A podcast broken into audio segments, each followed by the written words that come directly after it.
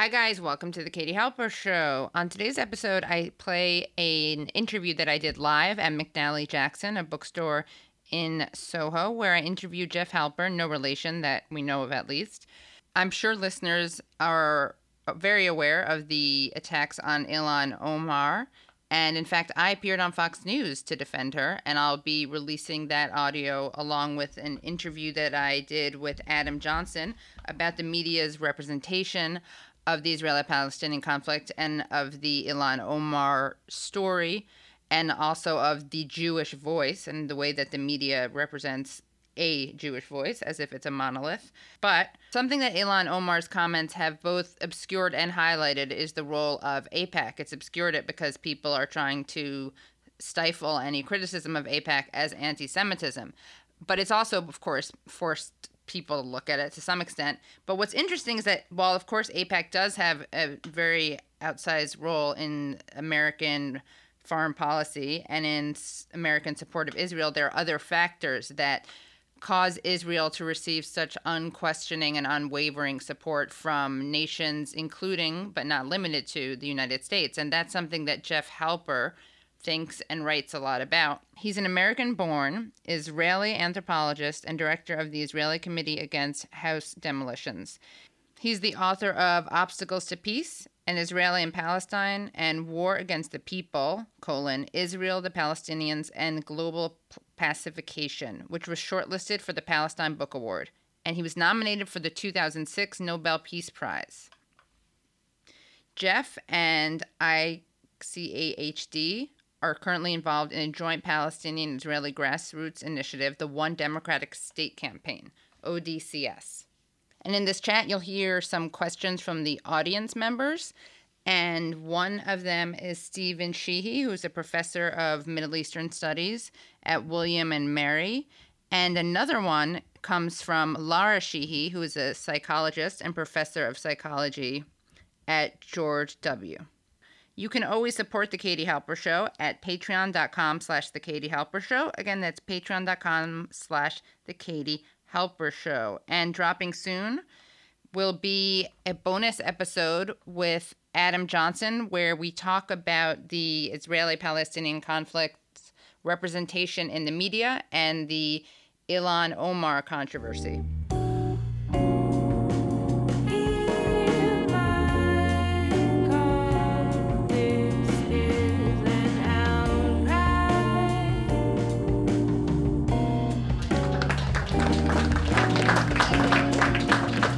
Thank you so much, everyone, for coming. Thank you so much, Jeff, for coming to talk to us.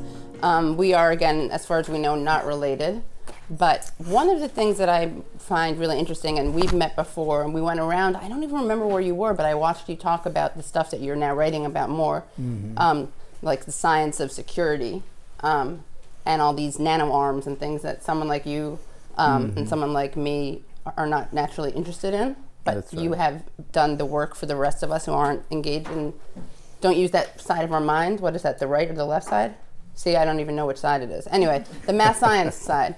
And before we get into that really important discussion which is basically looking at why people are so supportive of israel um, i wanted to just have give people the chance to, to learn about why you wound up in israel in the first place and you told me something once about how, as someone who studied anthropology, there were only a few, or maybe one place that you could go um, to not feel like a neo colonialist. Ah, I see what you mean.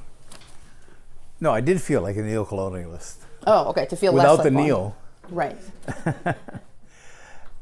you know, everybody has a biography, and uh, everything, everybody makes decisions. And I, um, I was very involved in the 60s I, am kind of a, I'm kind of a museum piece. You know, I'm like Don't the, touch. I'm like the um, Forrest Gump of the '60s. I grew up in Hibbing, Minnesota, with Bob Dylan. I, uh, you know, was in the anti-Vietnam War movement. I was a draft resistor. I was in Mississippi with the Civil Rights Movement. I was at the Chicago Convention in 1968. I was at Woodstock by chance, but I was at Woodstock I did everything you were supposed to do except Haight-Ashbury. And um, when the 60s collapsed and we got Nixon, and uh, neoliberalism. I just felt I wanted, maybe if I'd lived in New York, it would have been different. Because here there's some substance.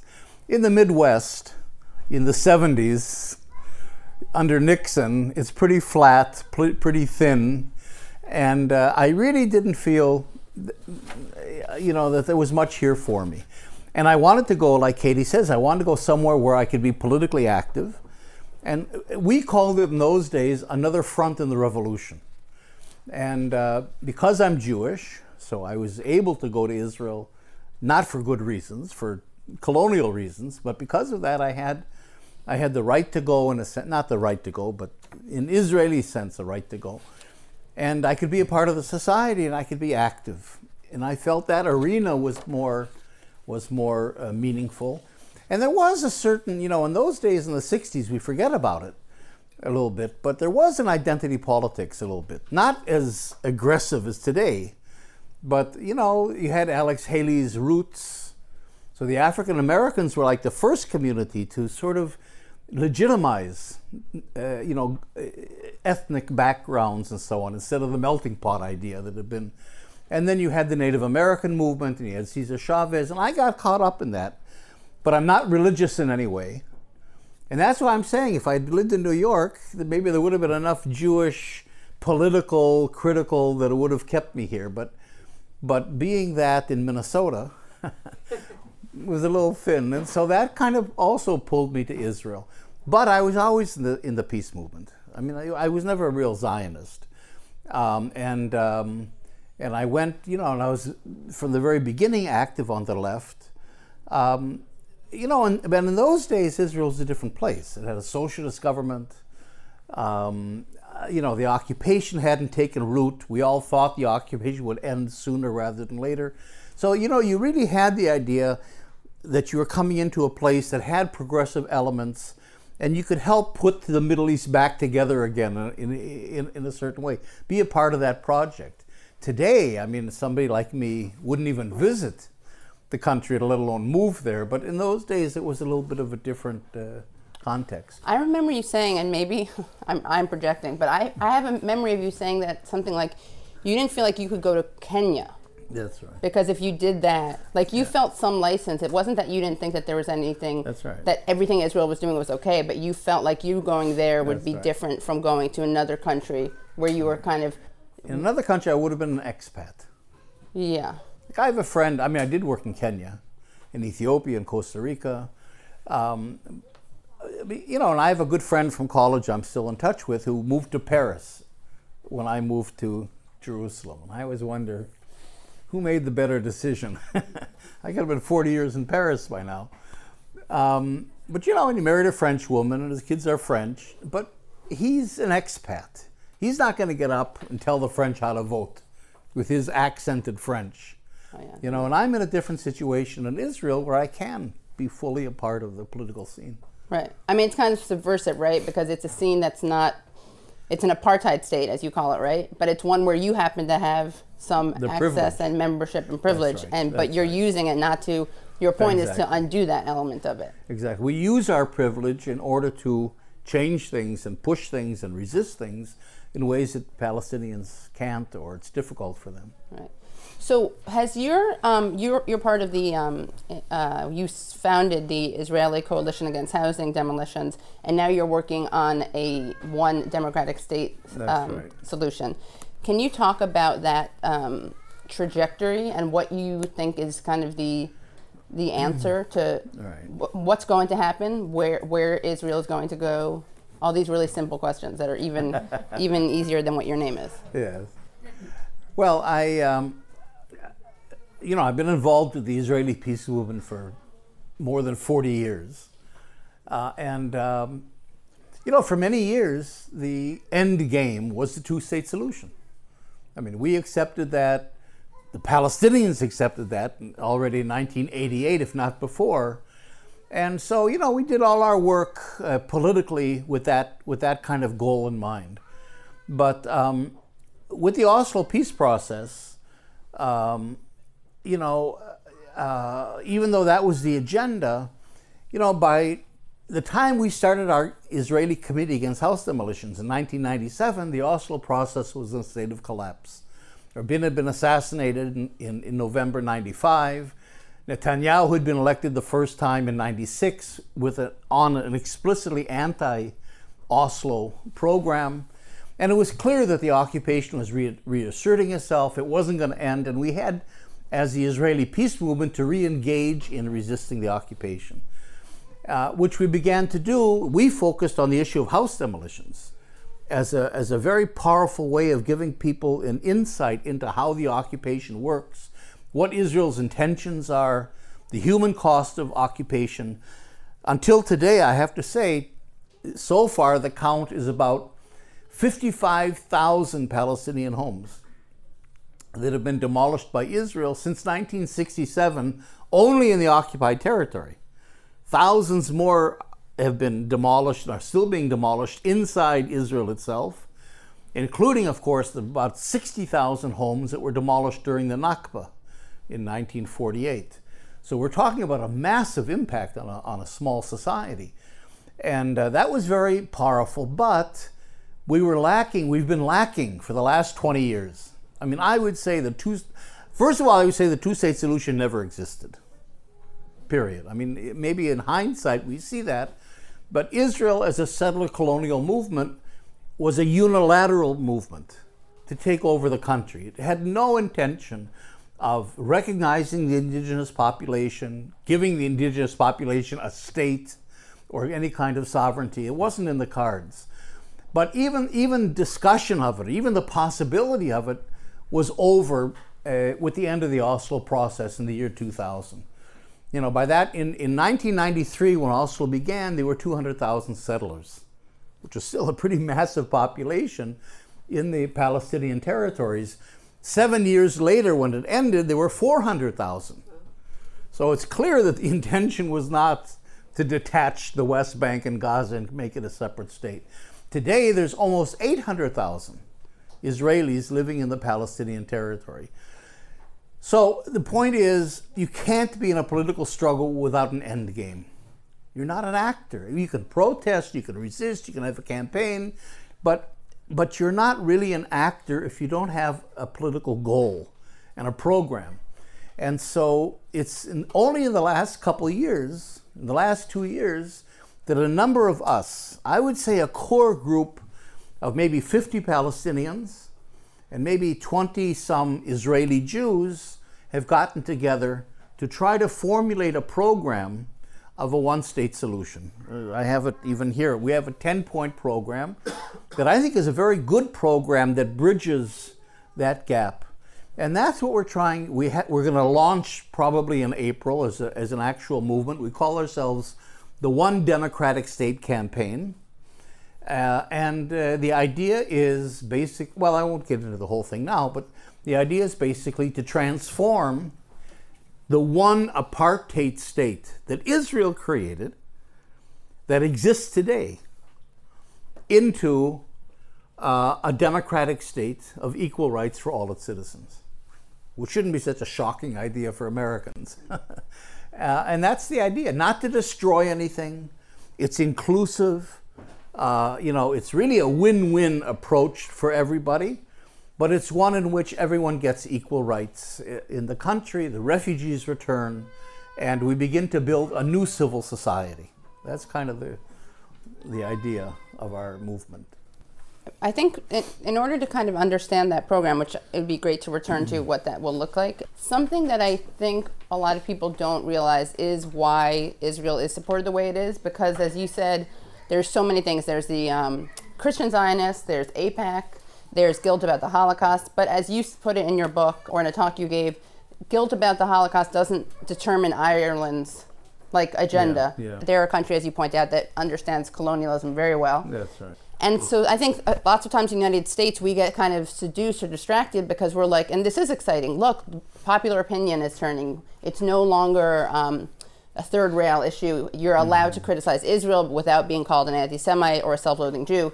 People still do that but it's no longer, or you know, like Peter Beinart did that right. study about young young Jews choosing mm-hmm. liberalism over Zionism, and everyone's freaking out. Who's who's a hawker Zionist is freaking out. Everyone else is celebrating, but none of that totally matters. Like that's somewhat of creates this, the environment. But can you talk about what you discovered when you were looking at why this occupation was still around in terms of the role of Israel in the arms? Business? Yeah, um, yeah. The the question that Katie brings up, in a sense, how does Israel get away with this? is the question I open my book with: war against the people. You know, this is a conflict. Uh, I, I would argue it's not a conflict, but it's a, a settler colonial takeover. Um, you know, of, of the last hundred years, you know, with an occupation of 70, of 50 years, you know, tremendous human rights violations, uh, uh, dozens of UN resolutions are ignored, um, you know, brutality uh, on the southern border of Europe. So it's very visible. And it's in the news all the time. It isn't in some faraway corner of the world. Um, a Jewish country doing it, no less, in the Holy Land. I mean, you know, you've got all these elements together, and yet Israel gets away with it. In other words, it's, it's international position, at least among governments, not necessarily among the people, that's true, but among governments, its position improves all the time. And so that was the question I was trying, one of the questions I was trying to get at. How does Israel get away with this? And uh, I decided to, instead of looking down at the occupation, to look up at Israel's place in the world. I have an amazing map that uh, I would show if uh, we had a PowerPoint here. And that is that um, Israel has a, a military, security, police uh, relationships with virtually every country in the world, even countries that, with which it has no diplomatic ties, like Saudi Arabia is probably the best example of that. Um, so that I won't get into the whole theory of it all, but you know, there's two levels. First of all, Israel has a techno- has the tech, what I call technologies of repression. So they're able, if you're a, uh, an elite or a government, especially if you're not popular among your people, Israel will give you the tools to repress and control your populations. Uh, we see that in Egypt, you know, very, uh, very strongly, in other places. But there's a bigger level, and that is global capitalism. I mean, we all live in a neoliberal capitalist regime that's closing down fairly rapidly. Uh, you know, 80% of people in this wor- world live on less than $10 a day. Uh, you know, you have an Occupy movement because even the young people in the middle classes in the global north are being excluded more and more. They can't get jobs, there's no job security, they can't get housing, they have no prospect of, of, the, of achieving the standards of living standards of their parents. And as the whole thing closes down and people are marginalized, and the world is being destroyed, and wars today are resource wars, wars are against the people. You don't have wars anymore of governments, of states against states, really, uh, armies against armies. The last major interstate war involving two or more powers was the Korean War. So that, so that essentially wars today are resource wars, counterinsurgency, uh, homeland security type thing against immigrants, against poor people, against restless middle class people, against people in the global south that are trying to, to protect their resources, to protect their sovereignty. And uh, in the wars against the people that are really capitalist wars, the United States, that is the major power to try to, that keeping the capitalist system going, does not have the proper weaponry. You know, F 35s are very good weapons if you're fighting the Soviet Union. They're not very good weapons if you're fighting the Occupy movement in New York. Um, or the southern border with Mexico, or, or, you know, the wars against the people anywhere. And Europe also doesn't have the proper weaponry. So Israel, what I'm trying to say is that Israel becomes a go-to state. It isn't that Israel is the only player, of course, but Israel is the, is the only major industrial, highly sophisticated, high tech com- country that's been fighting a war against the Palestinian people for the last 125 years. and it has a laboratory. If you have, you look at the West Bank and Gaza as really a laboratory that you have millions of people at your disposal, literally, with no oversight. You can do anything you want to with them. You experiment. You can't explain the attacks on Gaza, right. these massive attacks, disproportional attacks, on the basis of the actual military threats. The only way you can explain it, and I talk about it in my book, is that new weapon systems, security systems, surveillance systems, uh, systems of control are being experimented on and perfected on the Palestinians and then being exported. So Israel's, I call it global Palestine. So that, so that in, in effect, Israel becomes maybe the major player in terms of the enforcement of global uh, capitalist hegemony. You know, uh, both in terms of individual countries that rely on Israel for these technologies, but also globally. Uh, and so, uh, you know, and there, that's the quid pro quo that I'm trying to get at. In other words, Israel will deliver for you, um, and in return, you give it a pass in terms of the occupation. You know, so Israel's allowed to keep everything and, and keep its international standing. You can criticize Israel. That's fine. We don't mind. And as a matter of fact, it's even good right. because it makes it look like we're really being uh, challenged and uh, it, people don't like us and we're victims. I mean, that all feeds into the process. As long as there's no sanctions, and there's never been sanctions on Israel by the UN or by any government. And so that's really, in a sense, the thesis of war against the people. Um, which raises the question of the role um, of BDS, of course. Right. What does that achieve? What could that achieve? Is it a good mm-hmm. strategy? There's a bit of a left on left, anti Zionist on anti Zionist yeah, debate yeah. about this with you know Chomsky and Finkelstein. Yeah, yeah, yeah I'm not sure if, the, if, they still are saying this, but thinking it's not a good strategy. Right. They have no moral opposition to it. Well, both Norman and, and, and Noam uh, are still two state people.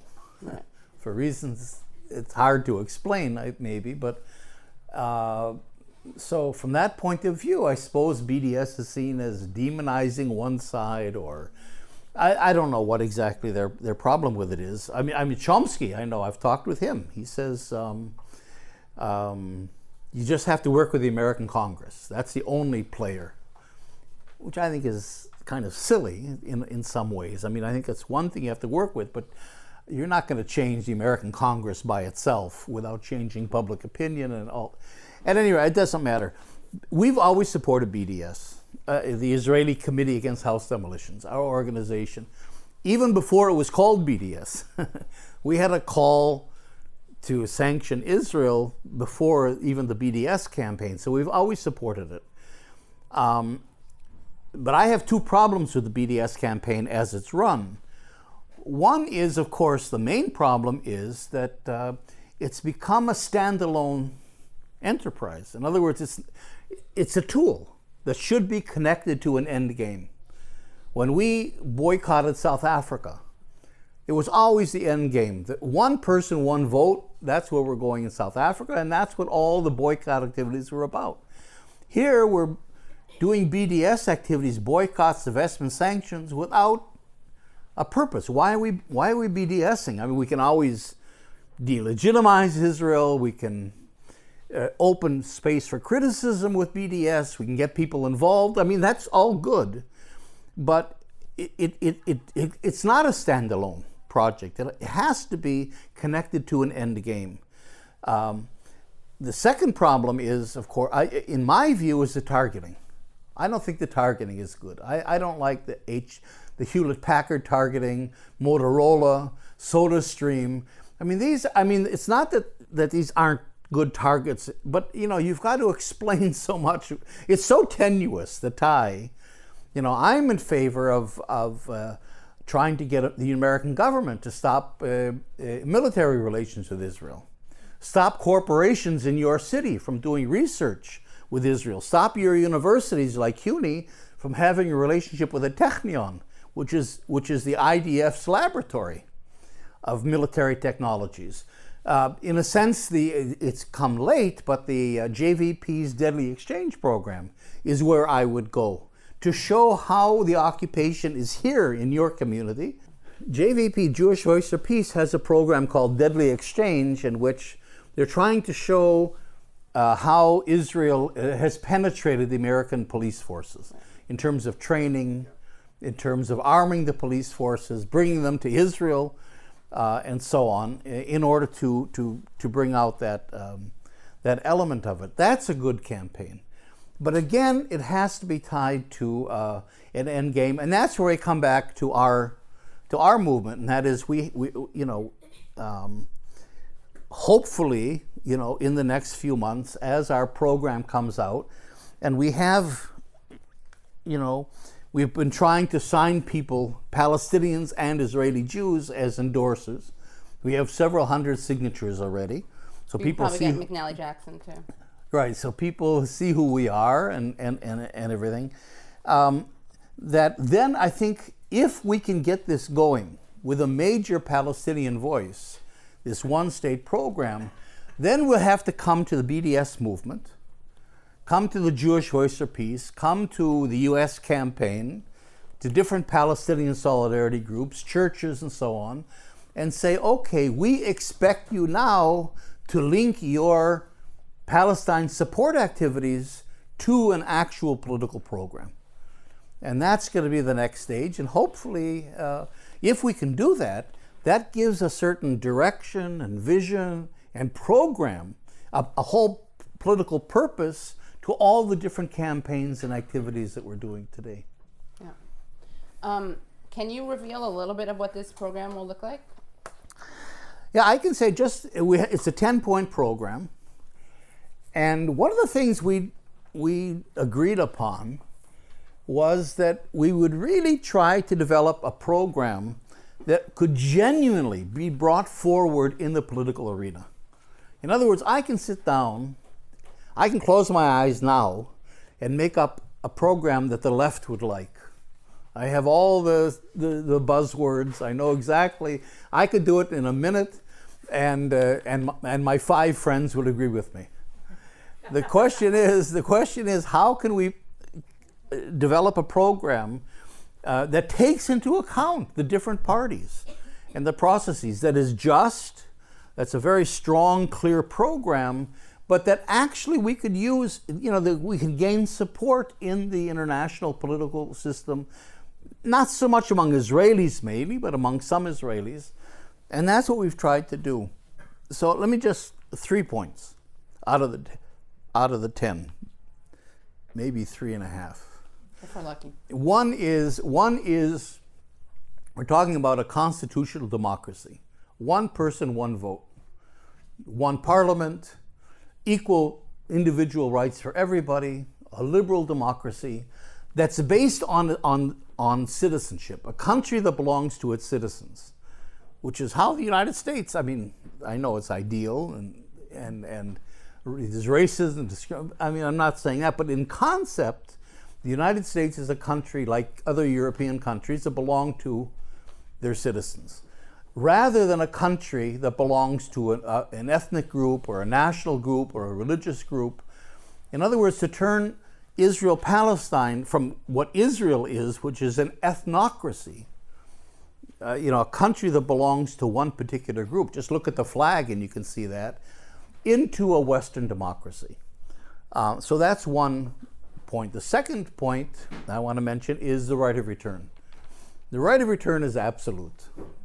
Refugees and the descendants, there's no, there's no question about it for Palestinians. You can't get anywhere without that. But it's not only a right, because I think what our plan does is it reveals a political logic that's very compelling. And that is that if the state is based on its citizens, on a citizenry, refugees are a part of that citizenry. I mean, the fact that you fled your country in a conflict or you are driven out doesn't mean you lose your civil status. So, in a sense, the idea of bringing everybody home again, to the citizen, bringing the citizenry back and reconstituting the country, uh, you know, has to include the refugees. They have, the, you know, it's it's it's uh, it, it's uh, uh, a proper political process. It isn't only, well, they have rights and we have to bring them back, but there's a, they are a part of the citizenry. Third point, um, and this is the hardest point actually. We talked about individual rights, collective rights. In other words, uh, um, unlike the United States, you know, in the Middle East and in most of the world, ethnic groups, national groups, tribes, clans, religions have all preceded the state. The state is a is a is a sort of a new uh, phenomenon, obviously, and uh, and so we have to acknowledge we're not talking about Kansas, you know, a bunch of voters. We have to acknowledge these collectivities that are in the country, and and give them their space.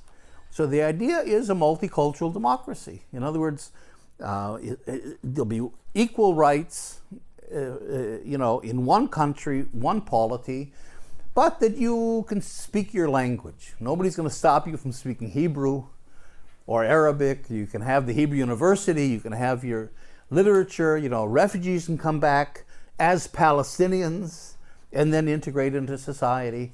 So it's it's very much like here. I mean, you have that here. You can be Amish, you can be a Satmar Hasid in Brooklyn, you can be you know you can be in a closed community if you want to be, or simply integrate into American society. You don't have to say that here because that's a part of your of your individual rights and rights of association. But there. Uh, you know, with all the competition and the distrust and the history, we have to be very clear that all the collective collectivities that are there can stay. That this is inclusive. It's not against anybody. And uh, now there's some Palestinians that reject that. Um, you know, they feel that recognizing the collective rights of Israelis um, uh, legitimizes Zionism or legitimizes settler colonialism. So there is another group that's parallel to us that we work with, but it is different that rejects the idea of collective rights and says simply one person, one vote. The problem with that, of course, is uh, one of the problems is that the Israeli Jews will be the minority in the country. They're already the minority between the Mediterranean and the Jordan River. So the Israelis aren't stupid. you know, they say, what's going to prevent the Palestinian majority in parliament from doing to us what we do to them today? the tyranny of the majority. And so uh, we have to make it that, uh, that uh, there's a constitution and that parliament has no authority to pass laws to discriminate against any community. That's it, it's a safety net. So it doesn't give anybody any privileges, it doesn't cost the Palestinians anything, but it kind of reassures the Israelis, and that's one of the mechanisms I'm talking about where we can move this forward. Um, and the last thing, the last point I want to make is that once we dismantle and decolonize, dismantle these structures of domination and create a level playing field, the idea is that then we'll be able to develop over the course of two, three, four generations a new civil society. In other words, the nice thing about collective rights is that they're very fluid. If this was a binational state, everybody would be locked into an identity. This way, uh, you can choose how much you want to be in your community, how much you want to be integrated into a wider society. And, and over the generations, just from the daily life, daily experiences, living together, working together, sharing a common political system, uh, a new civil society will emerge that we don't have today. You know, we don't have a name for the country. That'll have to emerge. Uh, you know, we, there's this joke about that. What would the country be called that's inclusive? And, you know, you can call it Palestine if you spelled Stein, S T E I N.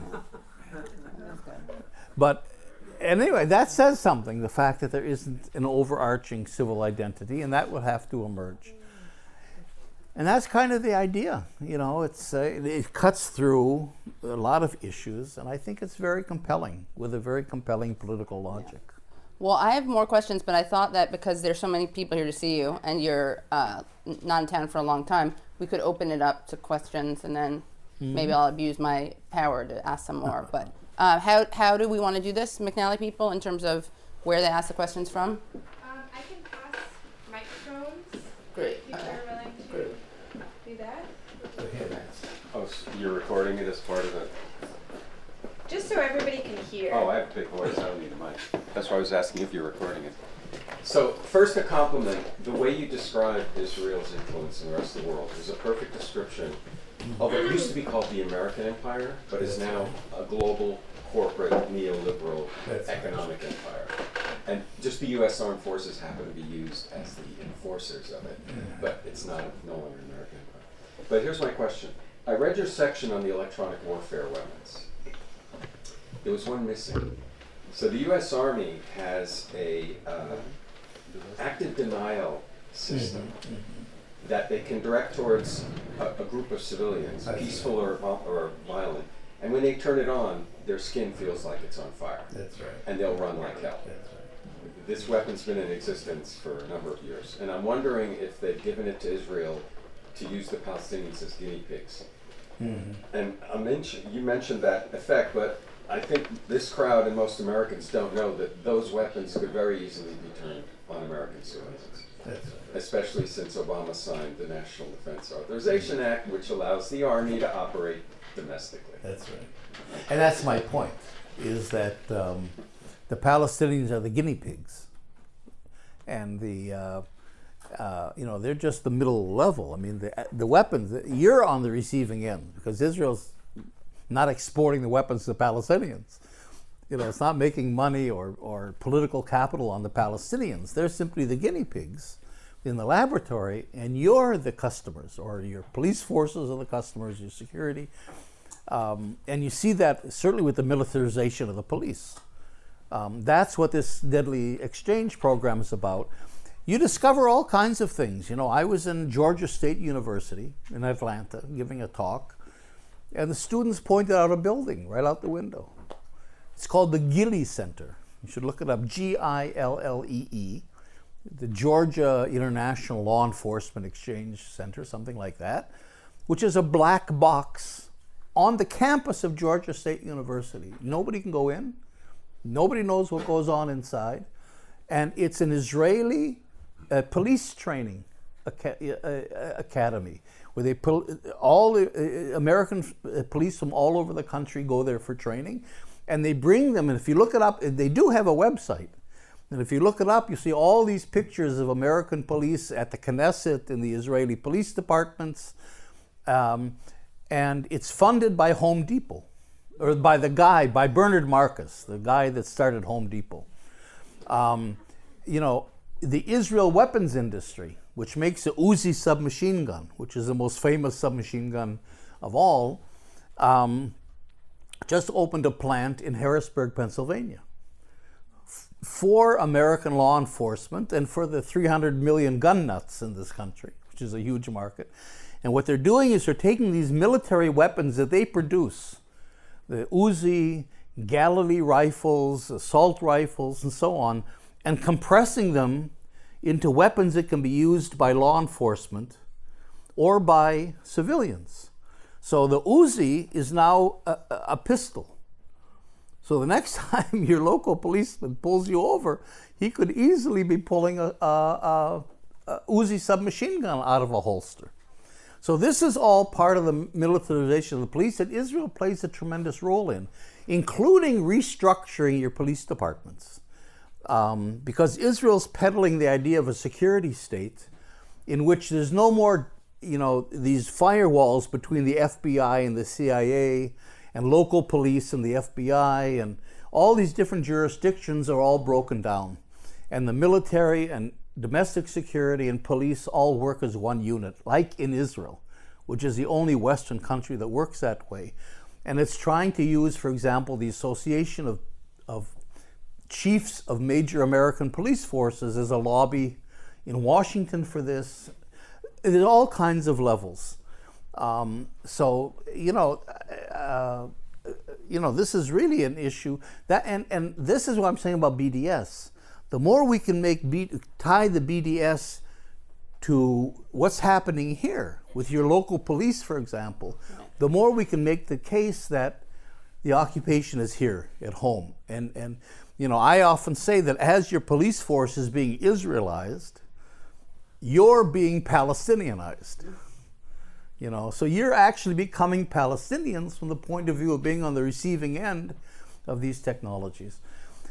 The specific question about um, aerial denial technologies, uh, Israel doesn't use um, these kind of microwave things, and there's other ones as well. You know, the, Israel helped develop the sonar one that makes a sound that you just can't stand that that that but it doesn't use that i think it's maybe used it once but it doesn't use that as well. Israel uses instead um, first of all israel uses live ammunition instead of aerial denial stuff. Uh, and uh, and then it's developed its own arsenal.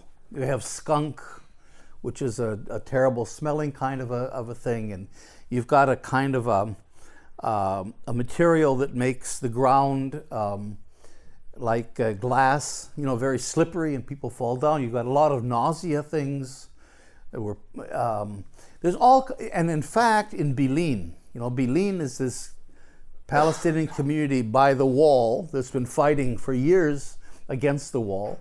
You know, Five Broken Cameras is the film that comes out of that. Um, they've collected in Bil'in a couple hundred canisters of all different kinds of crowd control devices powders sprays um, uh, you know all kinds of all kinds of these things uh, because in fact uh, it's like a laboratory. You know the israeli army knows at 10 o'clock every friday morning there's going to be a group of palestinians and, and maybe some israelis and internationals and and uh, companies are there, both American companies, American military units, and Israeli companies are there to experiment with their crowd control devices. And one Palestinian fellow collect, collects every week the canisters and has a whole display of hundreds, a couple hundred canisters, so that. Um, you know, I would think that that's really, in a sense, what's happening more, and that is that you see it with Jenin, you see it with Gaza, you see it with Bil'in, that in, that in fact the, controlling the Palestinians isn't the problem, but they're using um, all different kinds of controls as, as experiments that then go into the marketing. So the one I described is the only one they're not using. It's one of the only ones uh, that they're not using, yeah. There's another question here. Um, if we can pass the mic. Or Thank you. Uh, thank you. Uh, it's my understanding that uh, when South Africa did away with apartheid, uh, there were certain deals that were made uh, just to get on with the reconciliation process, where a lot of the central banking functions remained in the hands of the same people who had uh, persisted throughout apartheid, and that's created some persisting problems afterwards. I noticed that the seventh point of your ten points is economy and economic justice, but I just wondered if you could say a bit more about what lessons have been learned about uh, what hasn't gone well after apartheid in South Africa? Look, we uh, we have to flesh out a lot of these. I mean, these are right now. It's kind of they're almost bullet points.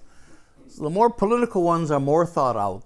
Other ones like the economy and um, the land regime and things like that still have to be worked out. Um, um, you know, it's a problem because we obviously, I think all of us behind this program would like to see some kind of a socialist economy. Um, but uh, unfortunately, the vast majority, I think, of Palestinians and Israelis together would prefer a neoliberal economy.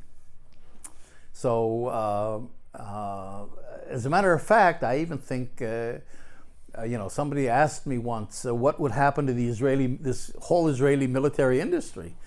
And I think the depressing answer is I think the Palestinians would be more than happy to integrate into that industry. Um, so, just a, a word about the, so that has to be kind of fleshed out. But the difference, of course, is um, that the Palestinians have a lot of resources that would once once the playing field is is leveled, I think they'll achieve an economic parity fairly quickly.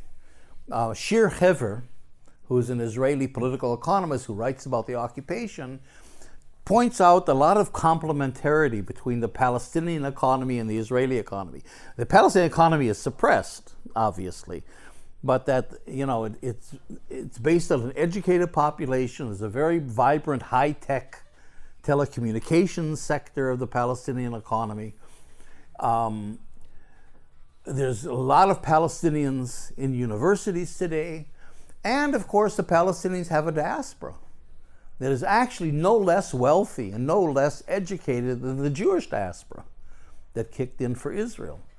So I think, you know, again, given a, a, a level economic playing field, um, that they could achieve a parity fairly quickly. They're, not as dependent. They're certainly not as dependent as South Africa was on the World Bank and and financing massive housing uh, and, and land redistribution. All these things, you know. South Africa, of course, was required to pay the debts of the apartheid regime, so it never had the extra money for its own for its own projects. You don't have that in Israel Palestine. I think it's it's an easier issue to deal with economically, even though we still have to go through a process of trying to, I, I, whatever political system we come up with that, that we suggest is going to be a minority one, and we're going to have to try to fight for it, I think. It's funny that that question you asked about um, the, that you raised, where you said that probably if there were a two a one state solution, mm-hmm. it wouldn't be like all these um, formerly disenfranchised, persecuted people would then have rights and use those to stand in solidarity against the um, arms yeah, uh, industry, yeah. right? Unfortunately. And it's funny because it reminds me of lots of people like, well, if, if there if there's one state, like or or two state people who are just anti basically anti-Palestinian, they'll be like, well, what if we give them rights and then they impose Sharia law or something? You know, they have this Islamophobe. Well, right.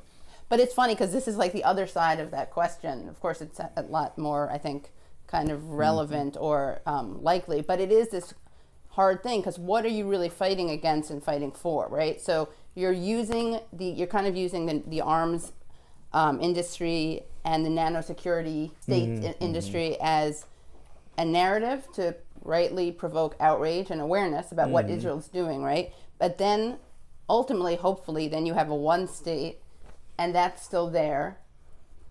But mm-hmm. then you just work on it as a one state. And I, am not being like a, yeah. what like dismissing the human rights in the present moment. It's mm-hmm. not like, oh, mm-hmm. why should we care about this if we still have mm-hmm. nano arms technology? I don't care. It's all superficial if these people have rights. Obviously, like the, the daily lives of Palestinians are important mm-hmm. and relevant, and mm-hmm. that's a goal unto itself.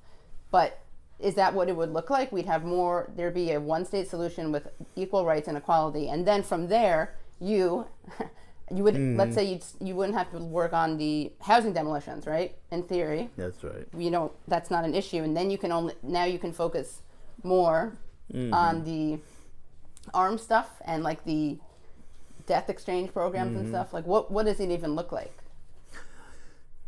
Yeah, I mean the uh, you know liberation of Palestine, if you want to put it that way, or the the um, creating this one equal state, is kind of almost a local issue. I mean, that has to do with Palestinians and Israelis and trying to rectify a, an unjust, oppressive situation. Um, and it would have some impact in terms of the of the wider Middle East, maybe. Well, at least we hope so. But you know, it wouldn't have the impact on. Uh, on the global system that um, um, so that in a sense you know this book war against the people is something else. It's saying um, it's using israel and the occupation and its repressiveness to um, to open a window in terms of wider global processes. But i i don't know. I hope i'm wrong. Maybe i'm being cynical or whatever. But uh, my feeling is that um, a new one state with everybody together country would not change tremendously uh, the economic structure of the country. I think the Palestinians would, would integrate into the military part of it. Maybe the military part would go down because there's no you know, in other words, Israel could retool uh, into other aspects of uh, high tech, you know, which which it already has to some degree. Except the military is such a powerful incubator of you know because the military has the funds, the military has the laboratories, you know that that high tech companies really don't. The military brings the technology up to a certain level that then the commercial companies can and the corporations can can use.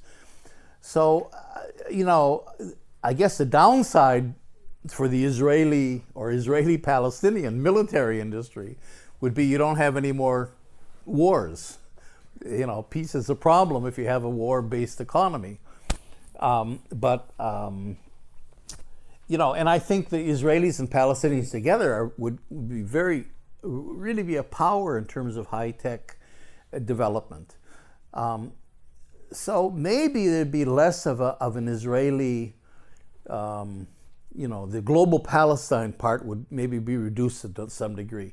Maybe Israel wouldn't be the, anymore the go-to country for that kind of repression, but uh, but I still think there would be a fairly vital military industry.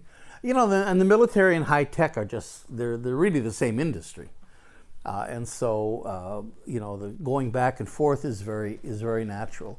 So I don't. I think in terms of wars against the people, um, uh, the emergence of one state in Israel and Palestine uh, might reduce to some degree the profile of the Israeli military in, in the world, but I don't think it would eliminate it. And I don't know if it would have a tremendously fundamental change in uh, in that situation. Right. So then, if this, and it's funny, it's like a new problem, right? God, God forbid, but uh, if only. So if you had this this new this one state, then it would kind of shift, and the kind of overtly egregious things that Israel does to Palestinians now wouldn't be on as as display as much, right? Um, it wouldn't happen. As Hopefully it wouldn't Oh, happen at at all, all. right? At all. That's right. And so you have to make sure you like, get a lot out of it now. Luckily, there's a lot of material, but in terms of documenting it. But then, it, I mean, Israel is kind of it, it's interesting because I think Israel's an outlier in terms of what, it, like you said, gets away with, and it's it's not just because of guilt over the Holocaust, but as you know, you all know, and the Marxists all know, and superstructure and all that stuff, obviously, and like the cultural apparatus stuff that uh, ideological state apparatus stuff that uh, Althusser wrote, wrote about. Like there are all these ideologies and things that are used to to forward the goals of the state or of the in, of industry, right? So an interesting thing with Israel that we see is that they really were trailblazers, kind of in in weaponizing identity politics in a way that was not just like weaponizing them and in a way that didn't really have anything to necessarily do with like in a, in a way that co-opted them but weaponizing them in a way to do the exact opposite of what they're grounding themselves in right? Which is like we had t- very very terrible things happen to us. We're persecuted. Therefore we are going to persecute these other people. It's not just like oh they're wasting it on some neoliberal agenda. Mm-hmm. It's actually mm-hmm. perpetuating a, you know suffering inflicting suffering on other people and i think that that gives israel a very unique narrative and it definitely stifles some potential critics but i remember actually talking to juan cole who's um he's a middle easternist i don't know what the Yeah. academic Michigan. Michigan, yeah. Um, I thought you said Michigas at first, but um, he. I remember talking to him saying something about how unique Israel is because of the the ho- founded um, of its founding, the Holocaust, and he was like, "No, it's not really unique. It's just a question of um, chronology." And he was like, "Every nation is founded by exterminating or displacing the people." that are there and it has if like every nation when it's founded has an origin story that justifies it and it was interesting because i i as a new york lefty jew of course am am like very eager to find the particular patho- pathology that I, I think is there and i feel like almost a burden and duty to speak mm-hmm. about because other mm-hmm. people when they do they'll be called anti-semites. And I, i'm fine with be, being called a self-loathing jew. Mm-hmm. But then on on this, at the same time you have this you know this woke wokeization wokenization where Israel loves saying that well we're the only place and we saw this during the Democratic platform committee meetings where a, a Clinton appointee was saying that we shouldn't call the occupation occupation because Tel Aviv is the only city in the Middle East she said where I can walk around holding my wife's hand And Jim Zogby, who's Lebanese American, responded like, "That's great. I can't even get through the airport um, when I go to Israel." And it to, that's there's such a like, for, especially to people who pay attention to this and the misuse of and hijacking of identity politics. It, there's such trailblazers in this in a way. It's like they have such great. It's called pinkwashing too, right? When you Yeah, that's so they do a lot of pinkwashing. Like, look how great it is to be LGBT in, in Israel. And there's greenwashing. Right, making the- greenwashing, making right. the The, rainbow washing, exactly. That's how uh, that's right. LGBTQ friendly this rainbow. And now, and so we can see how all of this is both part of the conversation, needs to be part of the conversation, but it's also like it's not about that. It's about the arms, and it's about the security state, and Mm-hmm. that gets kind of um, neglected in most of the narratives about Right, it. So. right, right. Um, yeah, uh, you know, again, I think there's these are two separate things, and I'm, you know, I'm hoping uh, just to to reiterate that. Um, you know, we've gone beyond ideology to some degree. I mean, that's the, one of the problems with neoliberalism is that it squelched all, any kind of uh, of ideology to some degree. Um, so that the um, you know resolving this the Arab-Israeli conflict, as it's called, uh, is not going to resolve a lot of the basic issues of um, socialism in the Middle East or being progressive in the Middle East. Um, um, you know, the, uh, you know, we all we kind of have an expectation of Palestinians as uh, a progressive maybe even socialist, you know, revolution, liber- we talk about liberation, the Palestine Liberation Organization. But you know, when, when we were um, trying to, you know, formulate our program, we went to the Palestinian Constitution because we wanted to make our program as close to what's already been accepted by Palestinians, you know, for, for themselves as much, and we couldn't, we couldn't use it. The Palestinian Constitution, I mean, the PLO was a secular organization, and they always talked about a secular state. But if you look at the Palestinian Constitution, it's actually based on Islamic law. Yeah, but, but you know, I, I remember the, Pal- the Christian community be very, being very upset about that. The point, the point is that I think there was a, um, you know, even though the PLO was a secular organization, when it actually came to constructing a Palestinian state, it went to uh, to Islamic law, and um so you know those are. In other words, uh, I think the the fight for a progressive society in in, in Israel, Palestine, and the Middle East is not going to end with the establishment of a, of a of, of, of a single state. That state is still going to need a lot of work, and we're still going to have a lot of struggles. You have anything on it? Comment or question? Because you seem to be a. Stephen, uh, Sheehi is a professor at William and Mary, so he's uh, of Middle East studies. So he has a certain authority. So you want to say? No, I think, I mean, I I think it's hard to, if we talk about the democratic state movement, it's going to be hard to gain purchase um, from uh, Palestinians and occupation in Gaza and in the West Bank. If you can't, so if you can't envision that transition as an alleviation of the misery that they feel daily, That's which includes an economic um, uh, desperation, uh, political oppression, That's right. um, you know, the occupation, uh, as you know, saturates life, um, but also in you know zone in, in the zone A. So there's um, you know nepotism corruption of the Palestinian Authority. So if you and this is the conversations I've had about the one state um, uh, possibility with Palestinians in West Bank, which is if you are promising us to trade two ruling classes That's right. for one unified ruling mm-hmm. class mm-hmm. and no conditions change, then it's not really an option. Right. So, and so I don't know if I'm encouraged by the vision of saying, okay, we have one political unity that ensures the dominate class domination, Exactly. the right. That's poor right. distribution of resources, and ed- well, I mean, we have that in the United States. That's We right. could all just become Americans. No, Uh, that's so right. that's all. The, that's kind of what you were saying. That's right. But then I don't also want to suggest that like because I of course not I mean there's it's not like there's been a really dangerous weaponization of that well I don't live there I'm not from there right because then people are like listen to it's like okay you want us to listen to certain ones right but so I was going to say that I also don't feel totally it's easy for me here to be like well if we don't get to the root of the neoliberal uh, gen, meanwhile like kids are dying being shot at and it's also hard to compare it because of course it's horrible here in the United States and there's police violence and thanks in large part to Israel and you know our special relationship. um, although that doesn't matter either because they do it with Saudi Arabia so Right. um, but it is it's like there there is i thought when you started talking i thought you were going to say from the people i've spoken to they don't care about the class stuff they just want to have to stop being killed while they try to get to the hospital or something that was just like that's not relevant. I happen mm-hmm. to think that that's nothing to mm-hmm. do with the reality.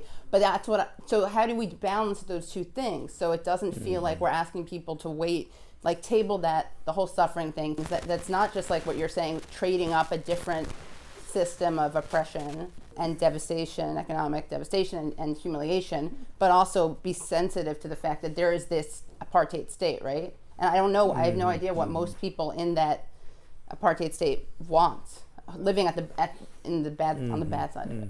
Like,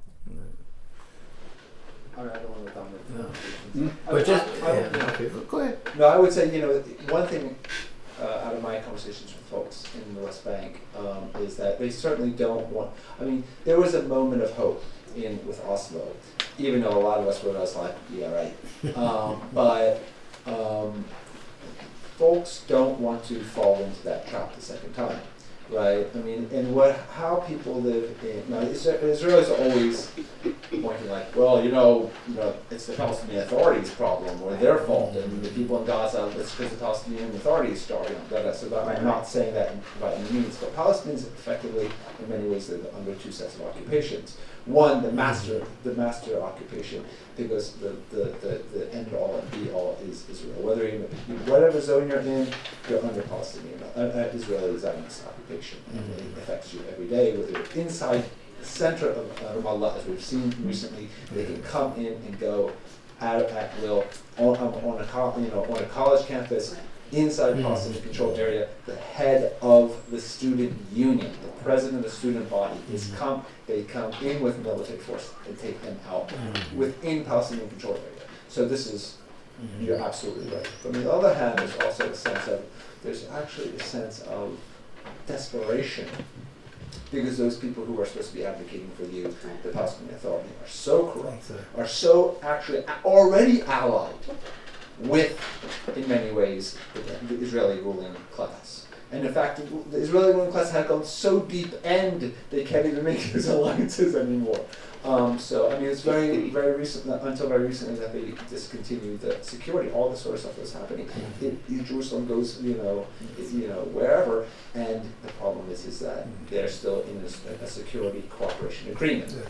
So that's that's what I, I was just trying to, know, to, to, to, to, to inter, intervene in that. What does this? How does the, the one democratic state offer true change conditions on the ground for Palestinian That's right. That's right. And we haven't gotten there yet. Right. We're, we're still focused on the uh, on the political side, I think. But you want to have that in mind, right? So that No, you, no, of course yeah, we I mean, have I'm not to, uh, lecturing you like develop I, that. you're Yeah, my, yeah, way of on more on top of of this. than I am. Um, so I think there's another question, and then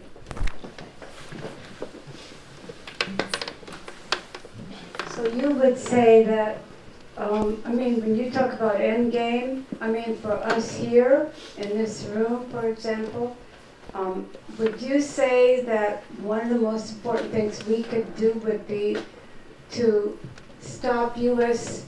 military um, collaboration with uh, Israel um, through the kind of contracts you're talking about, or, or even just through the military packages, or would that make a difference? Would that help, or would that be a big step forward? No, that would make a huge difference, of course. In other words, we're good at the BD at the BD part. We're not very good at the S, which is sanctions. And sanctions are mainly governmental. and that's that's one level. The U.S. campaign does have. It's not really a campaign. It's sort of a. They do say we should stop. Try to to, to publicize how much money the United States gives Israel, and say we should stop that. It's it's short of a full fledged campaign, but at least they brought that up. But that would be, make a huge difference, of course, if that was a. Um, you know, I mean, if that was a BDS target, the S, you know, sanction Israel, you know, don't buy their technologies, don't give them privileged access to American military technologies. That's really what gives Israel the edge in the market. Um, selling and buying arms and so on would be would be a tremendous thing. Even if it didn't happen, uh, just simply raising that whole issue um, would would would uh, would open the discussion. There's one other thing uh, we talked about it a little bit before over dinner, actually. Um, that could be a, a, a BDS uh, kind of a target, and that is, you know, what Israel's doing in its in the occupation is illegal in international law. You know, there is an occupation that Israel denies, first of all, so that Israel says the Fourth Geneva Convention, which which protects people living under occupation and limits the occupying power, um, and th- that Israel's in violation of every article of, um, is enforceable. It has sanctions connected to it. In other words, you don't just have to get unilateral American sanctions.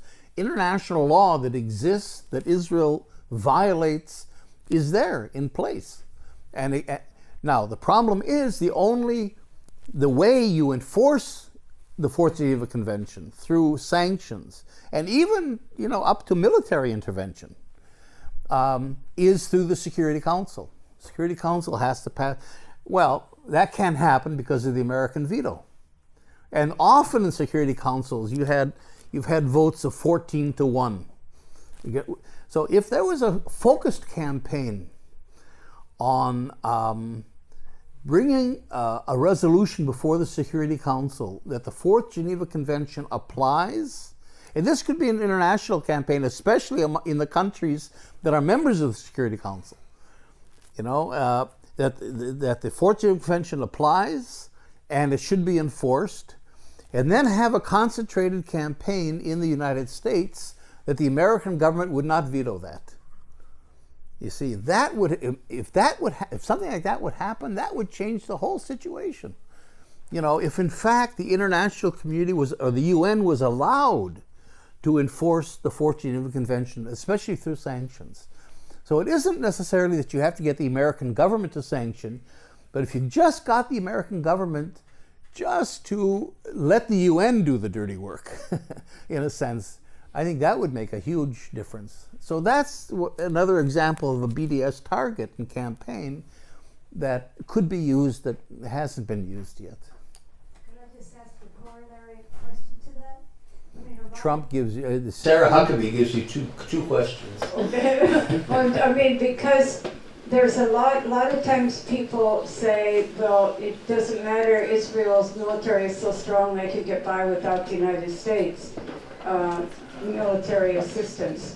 Um, but if the United States really cut off its military assistance, it would make a big difference, wouldn't it, in Israel, in what Israel could do? Uh, first of all, the United States gives Israel $4 billion a year, which would be a, a dent in Israel's budget if it try, if it, if, I mean, it would, that would, uh, I think, uh, uh have a big influence.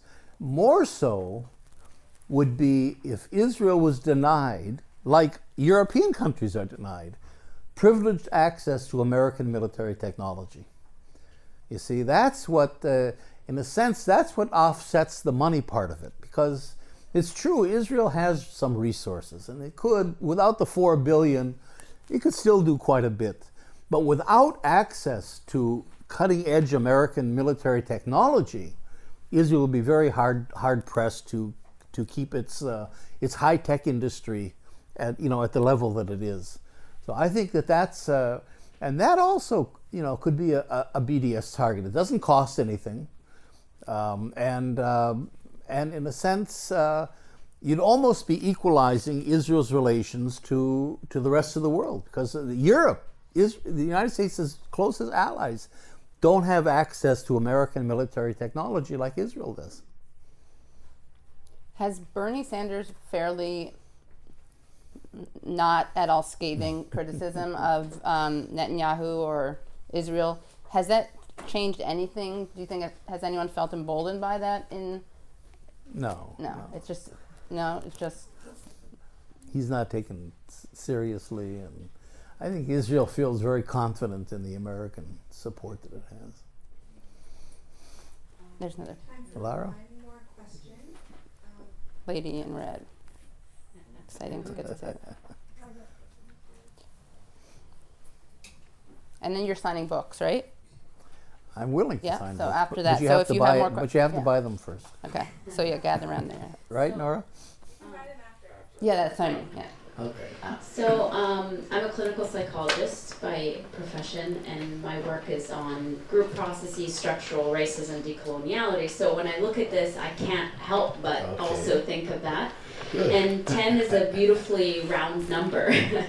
but and I, you know, ideally, as I think about it this way, I let my sort of fantasy go to an ideal place of um, psychic reparations and psychic interventions that go alongside Mhm. a one de- democratic state, That's right? Um, right. In the long term, and the, the greatest example of this is the United States because, you know, um, slavery is abolished, and and we still see the wrecking effects of what happens and what lasts, and how colonial subjects come to internalize the right. colonial power even after colonialism is done, so to speak. So the material realities aren't the only thing that are there, right? It's that lived experience, and when one is um, sort of um, infantilized, uh, denigrated consistently, systemically, these things have lasting effects that are centuries.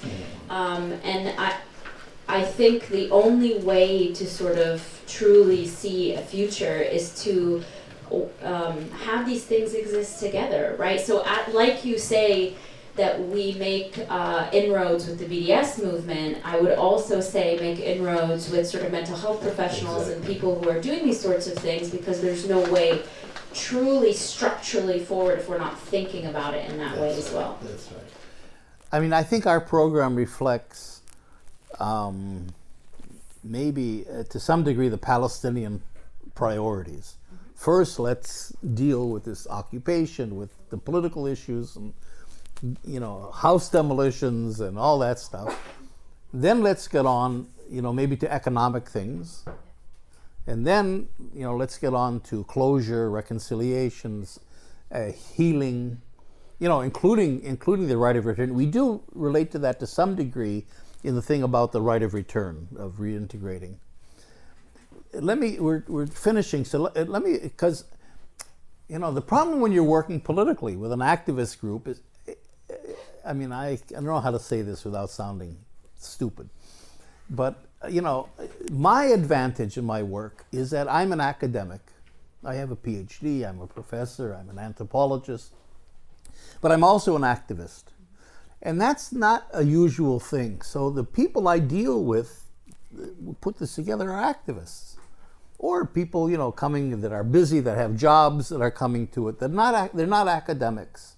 So sometimes it's hard to get this kind of a discussion going. This kind of an evening would be very hard to do with activists. They just don't have the patience for this, at least in our world, for these some of these. I mean, maybe they'll, you know they would invite uh, someone to come and, and talk for an evening, but to have an ongoing discussion and getting into these issues isn't it's hard to do with activists. And on the other hand, the academics that have that um, tend to be disconnected uh, from the activists, and and so uh, you know I think that, that that's a, that's a process.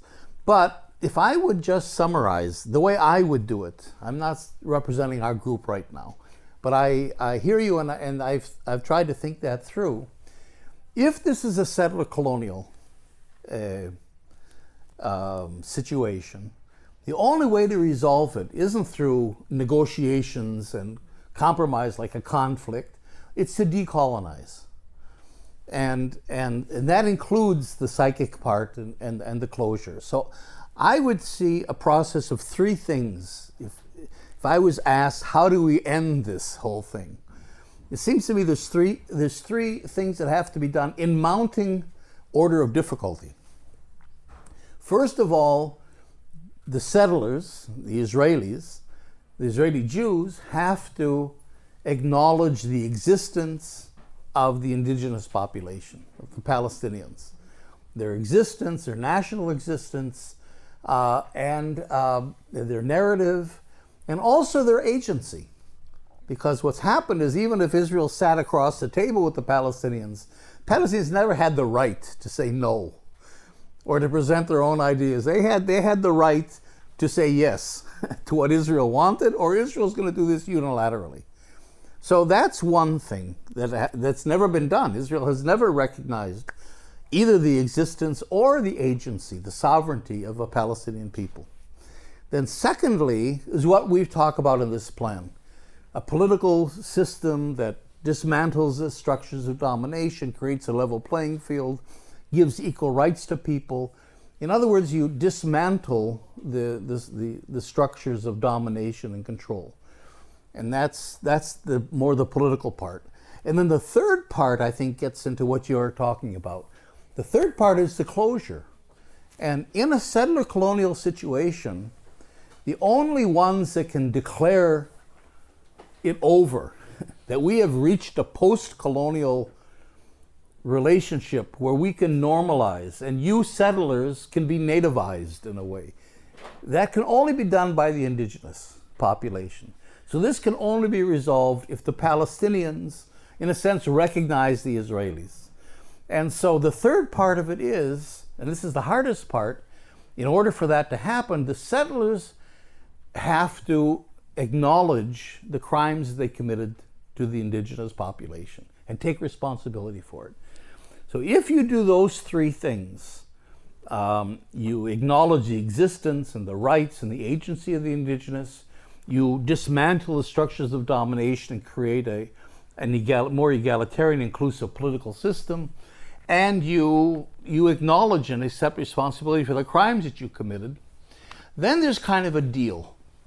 If you've done those three things, the indigenous then say, okay, you know, from our point of view, there's a closure here, you know, and, and we're willing now to declare that we're in a post colonial situation and we can normalize relations with you.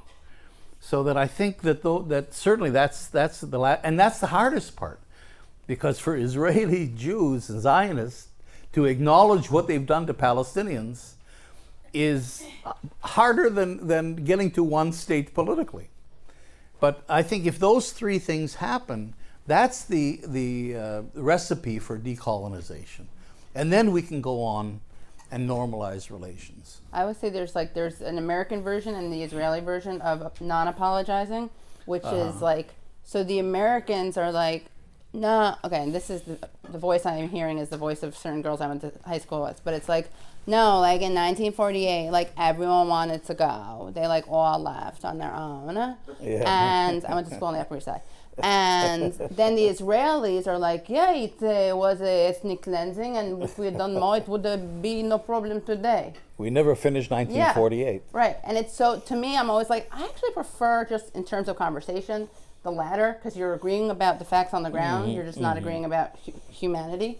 Um, but it is it's, it's a fun, it is funny the different flavors that each one brings to it. So you may have to have different scripts in each country. Anyway, but um, thank you so much. Where can people find you and your work? Um, um, you can always write to me. Okay. I mean, I, I don't, Pigeon. I won't reply the same day, maybe, but jeffhalper at gmail.com. You know, we also have a, we the One Democratic States campaign doesn't have a website yet. We're working on it. We have a Facebook page, One Democratic State campaign. But um, ICAHD, my organization, the Israeli Committee Against House Demolitions, does have a website, so you can look us up and communicate that way. So thank and thank you to um, McNally yeah. Jackson and Nora and everybody here, and to Katie, of course, and my non-relative, yeah. And to all of all you the helpers ha- who for, made this possible for having the evening. Yeah, thank you. You can find me at Twitter at KTHalps, by the way, if you want. And I might, I'll have you on my show, my podcast. And thank you, everyone, for coming. Wow, thanks. Thanks so much for listening to The Katie Halper Show. You can always support The Katie Halper Show at patreon.com slash The Katie Halper Show. Again, that's patreon.com slash The Katie Halper Show. And dropping soon will be a bonus episode with Adam Johnson where we talk about the Israeli-Palestinian conflict representation in the media and the Ilhan Omar controversy.